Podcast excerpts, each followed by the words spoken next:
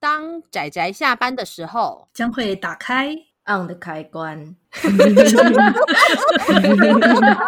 宅宅下班中 on 各位听友，大家好，欢迎收听《宅宅下班中》，我是布姑。我是阿直。大家今天看漫画了吗？今天没有有看漫画哦，对， 有发现没 有吗？哎呀，对啊，那今天今天是推荐嘛？对要推荐对什么？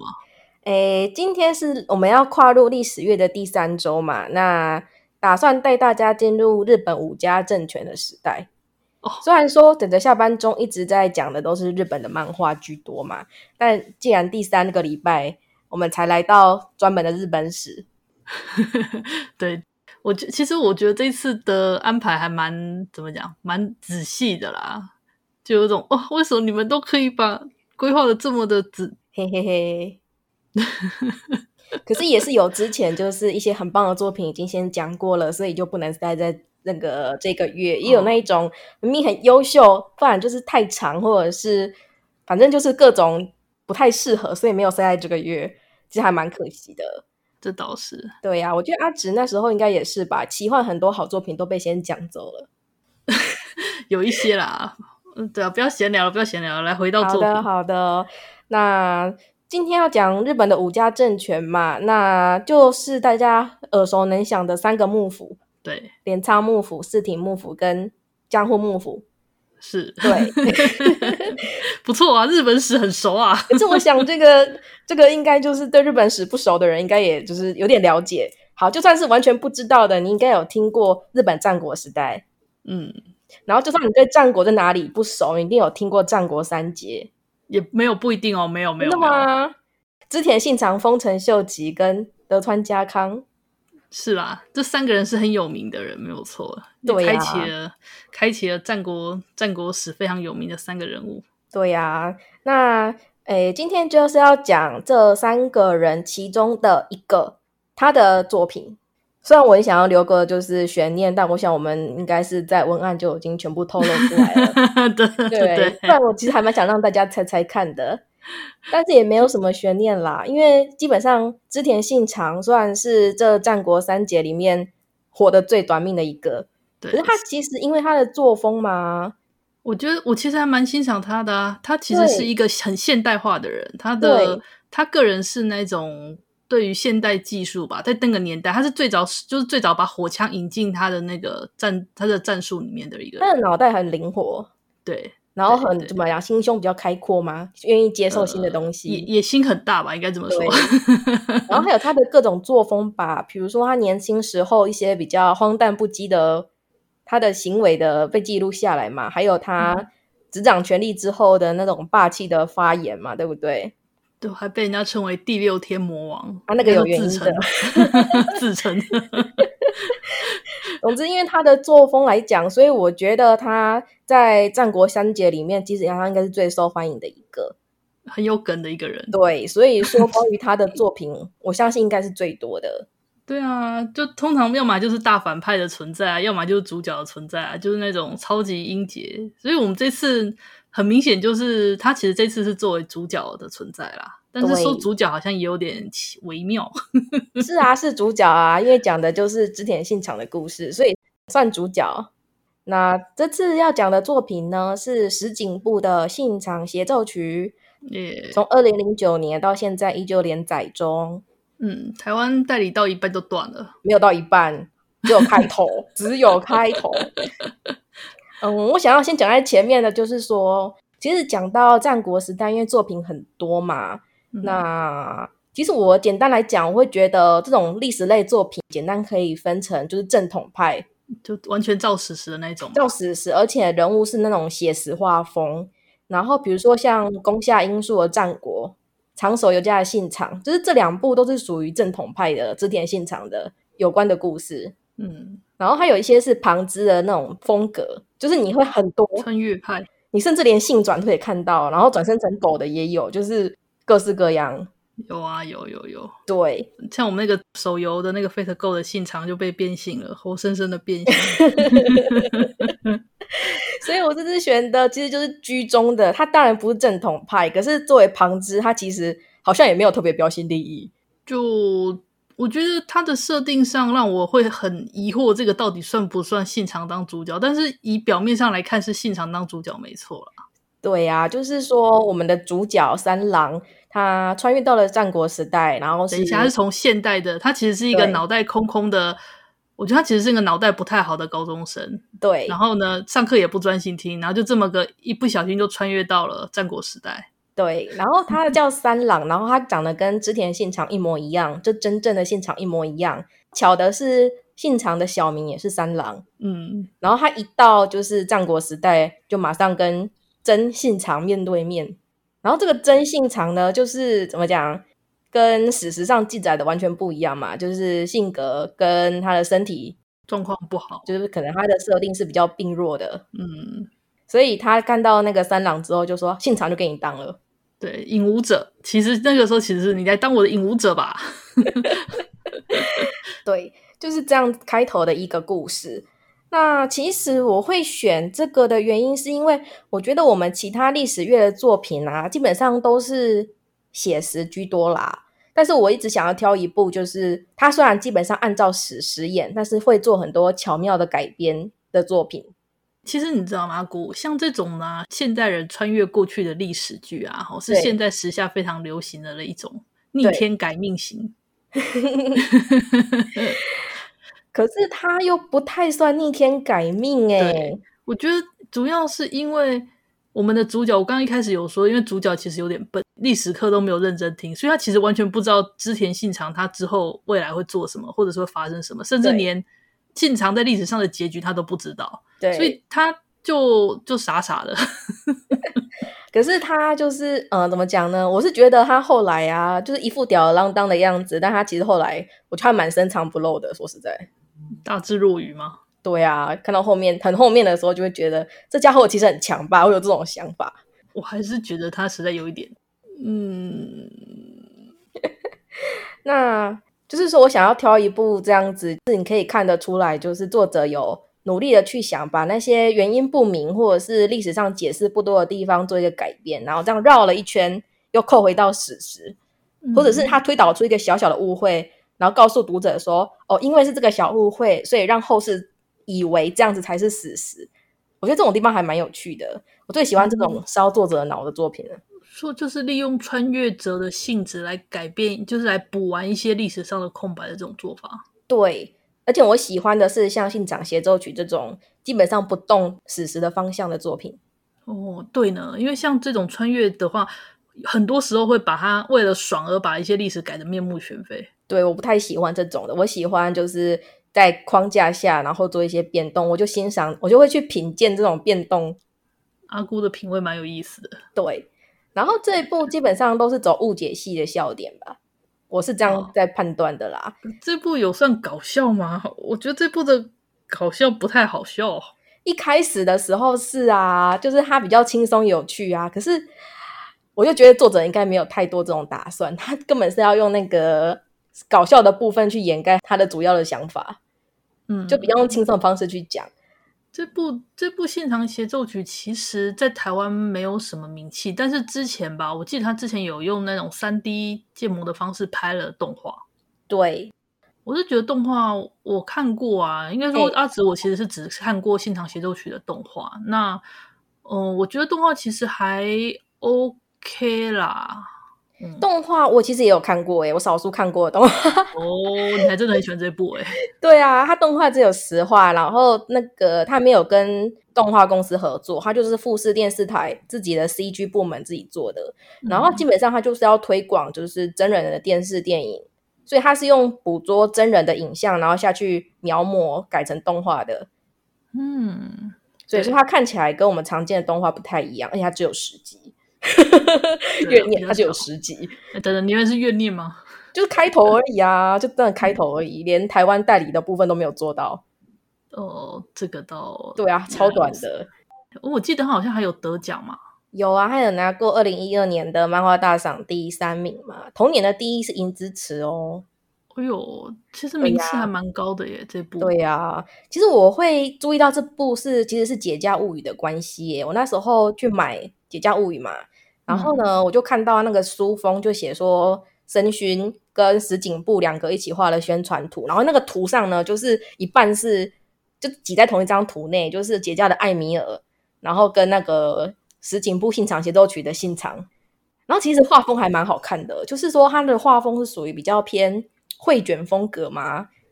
可是他又不是完全的绘卷风格，你可以看得出来他把那个绘卷风格跟漫画的技法混合在一起。嗯，对，所以就是还蛮有记忆点的，而且它线条很干净利落，所以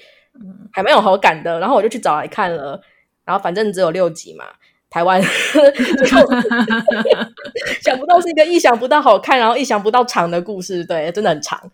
它基本上就按照史实把那个现场的故事按部就班的画下来，偏偏一些细节的地方做改动，尤其是协奏曲的这个部分，我觉得最有趣了。协奏曲，对我们刚刚之前有提到说，其实我们现在呃历史上的这个信长是个影武者，实际上真正的信长他却是戴上了面罩，却隐身在幕后。对啊，然后这个隐身在幕后的这件事情，就是怎么讲呢？他选了一个令我觉得一开始意料之外，又觉得是情理之中对的角色哦。那时候看的我真的很兴奋，因为我没有想到那个真正信长会回归。哦，对，对我一直忽略了协奏曲这件事情，假装他没有这个没有注意到这个书名的那个真正含义。然后他们两个就开始进行了合作，嗯，对啊，但是我觉得那边真的是令人心情激动。我看的时候啦，对，其实这书名暗示的还蛮明显的吼。对啊，对啊，嗯嗯，只是说我那时候没有想太多。对，总之总之，既然阿姑这么推，我觉得大家应该有机会去找一下。虽然台湾真的，嗯， 集数实在不够不够多啦，代理的不多。可是因为这是我个人的喜好啊，因为我想应该有人就是看历史作品会觉得正统派的才是历史历史类的应该有的样子，我觉得酸美就是这样想的。我我是觉得，因为我觉得《信长协奏曲》这个真的只有阿姑这种特殊喜好的会喜欢，因为它并不是真的完全照史实，它是穿越者进来，只嗯是穿越者进来符合史实，可是它又没有那种穿越者特有的作品的那种爽感，就那种逆天改命型的那种爽感，所以它就一种借在一种微妙的不上不下的设定。所以这个真的就是，我是觉得要真的会吃这种风格的人来看会比较喜欢的。所以我就觉得我一定要推一下这一部啊，这部的潜力其实很强大哎、 啊因为阿紫我阿紫我是喜欢逆天改命型的那类的历不要史作品，哦我喜欢按照史实 来，可是就是一些就是告诉我们为什么史实是这样子，会演变成了我们后世以为的这样子。然后中间可嗯操作的东西可多了，原来啊如此。我就喜欢看作者这种用巧思把那种建造出桥梁，然后把这两个合在一起的感觉。就是我就是一个吞噬点子的怪兽，你就是喜欢看作者烧脑浆嘛？对，不是烧读者脑，是烧读者脑。对，然后我我会挑这一部的原因呢、还有第二个，其实主要是嗯第一个原因嘛。那第二个原因是因为武家政权有三个幕府嘛，镰仓、室町跟江户幕府。对，然后其实我就是有一种野望、野心，把三个都讲，但是实际上做不到。因为作品不够吗？不是因为三个幕府，我至少要有三个三个时间段，但我们现在原则上啊了，我设定的原则上就是一周一主题，一周双更嘛，所以我嗯应该只能讲到两个时段嘛。对，但是我就想到说，如果我选现场协奏曲，我就可以顺便讲一下另外一部，就是它是属于镰仓幕府时期的，然后一样是影武者加真人，就是真实版的，然后角色交换的。是对，《侠义少年王》啊，这部反而有名欸诶，在台湾《侠义少年王》它连载的时间比较久了，然嗯后它其实分成一第一部跟两第二部，然后主角是袁义经，啊，园艺它经改编的其实是那个平家物语的部分，是嗯因为它袁义经存在的时期就是平家跟袁家的战争嘛，是很对，很是镰很仓幕府就是建立之初的事情。是非常久，算是日本史里面算是比较偏早期的，算是三个幕府最早的那个嘛。对，因为那个战国是室町跟江户的交接嘛，对，那袁义经存在的时间就是镰仓的开头，那有趣的是，这个也是牛肉丸跟袁义经两个交换身份，但实际上就是两个长得一模一样的人，然后由影舞者替代真实版，然后进行就是历史上所谓的这个人的事迹这样子。嗯我是觉得《侠义少年王》第一部真的还蛮好看的，就是它有很多就是一样改编的巧思，我很喜欢。嗯，不过《侠义少年王》在台湾看起来卖的比较好啊，你看他出的集数，老实说，我就是想说，它第一部真的还蛮好看，就很热血，但是第二部，第二部不怎么样。 第一部啊，它就是画风跟画技明显还不足，但是你可以感觉到作者的很多点子，就是改编的点子。嗯，就是我最喜欢的那一种，就是作者巧思塞满它的部分。可是它的第二部就是完全按照《平价物语》来，就是历史上哪一个战争到了就打哪一个战争，历史上袁一经有什么战术，他就用什么战术，然后就像流水账一样，哗啦哗啦一场接一场的战争就没了。就就是个流水账嘛，并不是对阿姑喜欢的类型。对，就是他按照史实，我也没有任何兴趣，就是看了之后就是 索然无味啊。但他第一部真的好看，不行，我不可以这样。他第一部真的好看。 OK，反正阿姑就打算趁这部作品顺便推销另外一部，所以其实我们这次的那个现场协奏曲的推荐，其实还顺便推荐了《侠义少年王》。第一步，对，没错，就是这样。其实我觉得这种真人真真身跟那个影舞者互相合作，然后这样特别有趣耶。我觉得比单一个穿越者，然后因为知道历史的发展，然后就超前部署，然后逆天改命，比起这种的两个人就是携手，然后摸索的慢慢前行，这种的我觉得更有意思啊，而且很热血，会有一种很应该讲会让我觉得很紧张，就是天哪，之后要怎么发展？而且也有那种可以利用那种影子戏法的那种的方式，对例如说就是他在对这里，然后另外一个在那里，用这种方式这样。对，有很多地方就这种地方很有趣。嗯，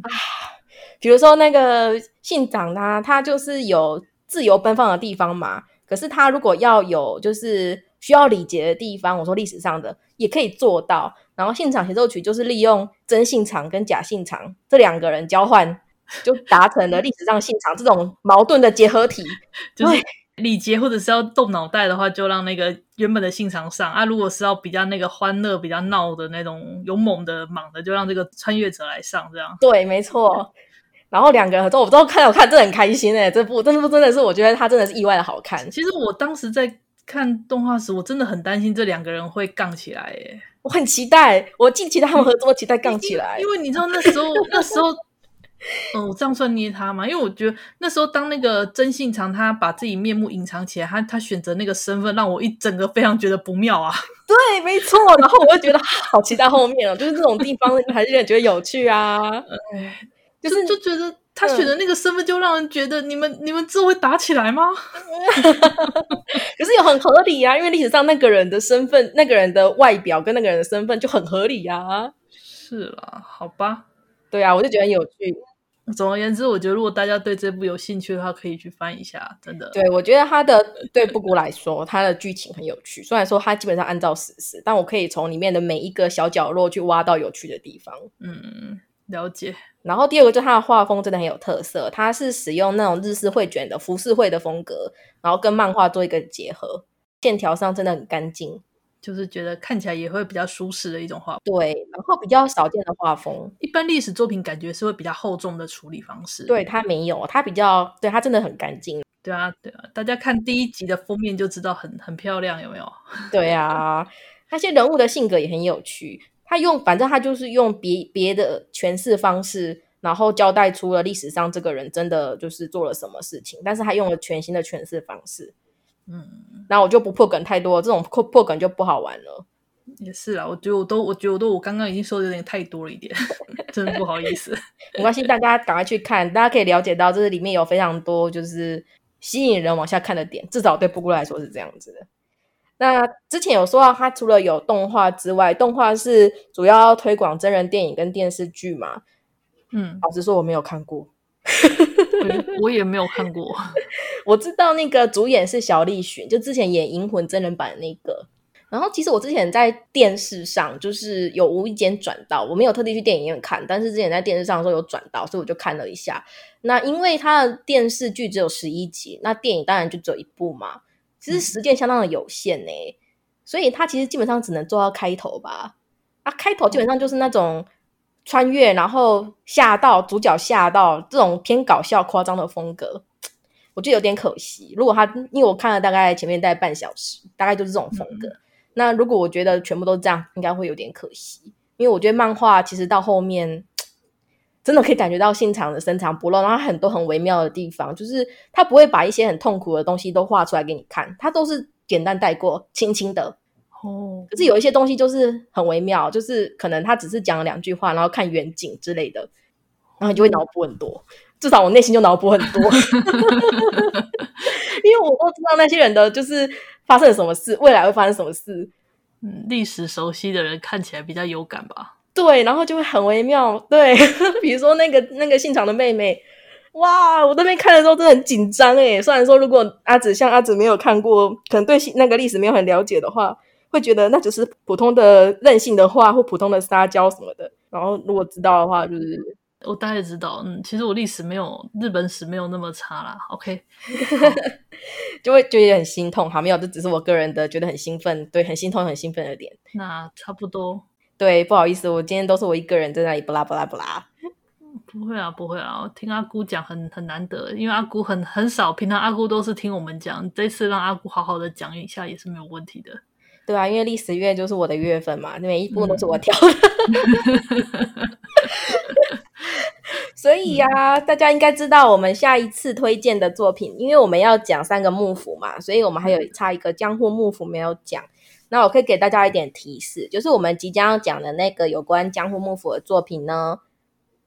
应该不能讲江户幕府，嗯、应该讲德川幕府，对不对？德川，对，对啊。对不起，更正一下。德川幕府。对，对不起，没关系。德川幕府，那它也是跟现场协奏曲一样哦，是属于比较有特色的画风。嗯，因为是那位大大呢。对，给大家就是一个线索去猜。 嗯，是一位画风很特别的大大的作品。是。那今天的介绍可能到这里告一个段落。谢谢大家呢，如果大家喜欢的话。还请去找找找看，如果对历史有兴趣的话，就大家多多听听，相信阿姑的品味。我觉得真的可以给这部作品一个机会啦，就算是你觉得它有点无趣，就是它不完全像正史，所以有的人可能会排斥。然后它是穿越，可是它又没有大改，所以有的人可能会觉得不够有趣。嗯可是我觉得这种中间的路，我觉得别有乐趣啦，大家可以试着尝试看看。这个作者算是把这条中间的路。走的很平稳，然后又很多彩的一个作者，嗯哼，对啊，然后还有很多中间很多角色很棒，嗯，我为了其中几个角色，我还特地去找那角色的传记来看，比如说竹中半兵卫，嗯，看了之后觉得什么什么什么， 好，大概就是这样子。好，那今天的推荐就是布姑的独角戏，做一个段落。谢谢大家的收听，我们下次再见喽，拜拜。拜拜！啊，上班，上班，我们要工作，下班了，回去，回去工作喽。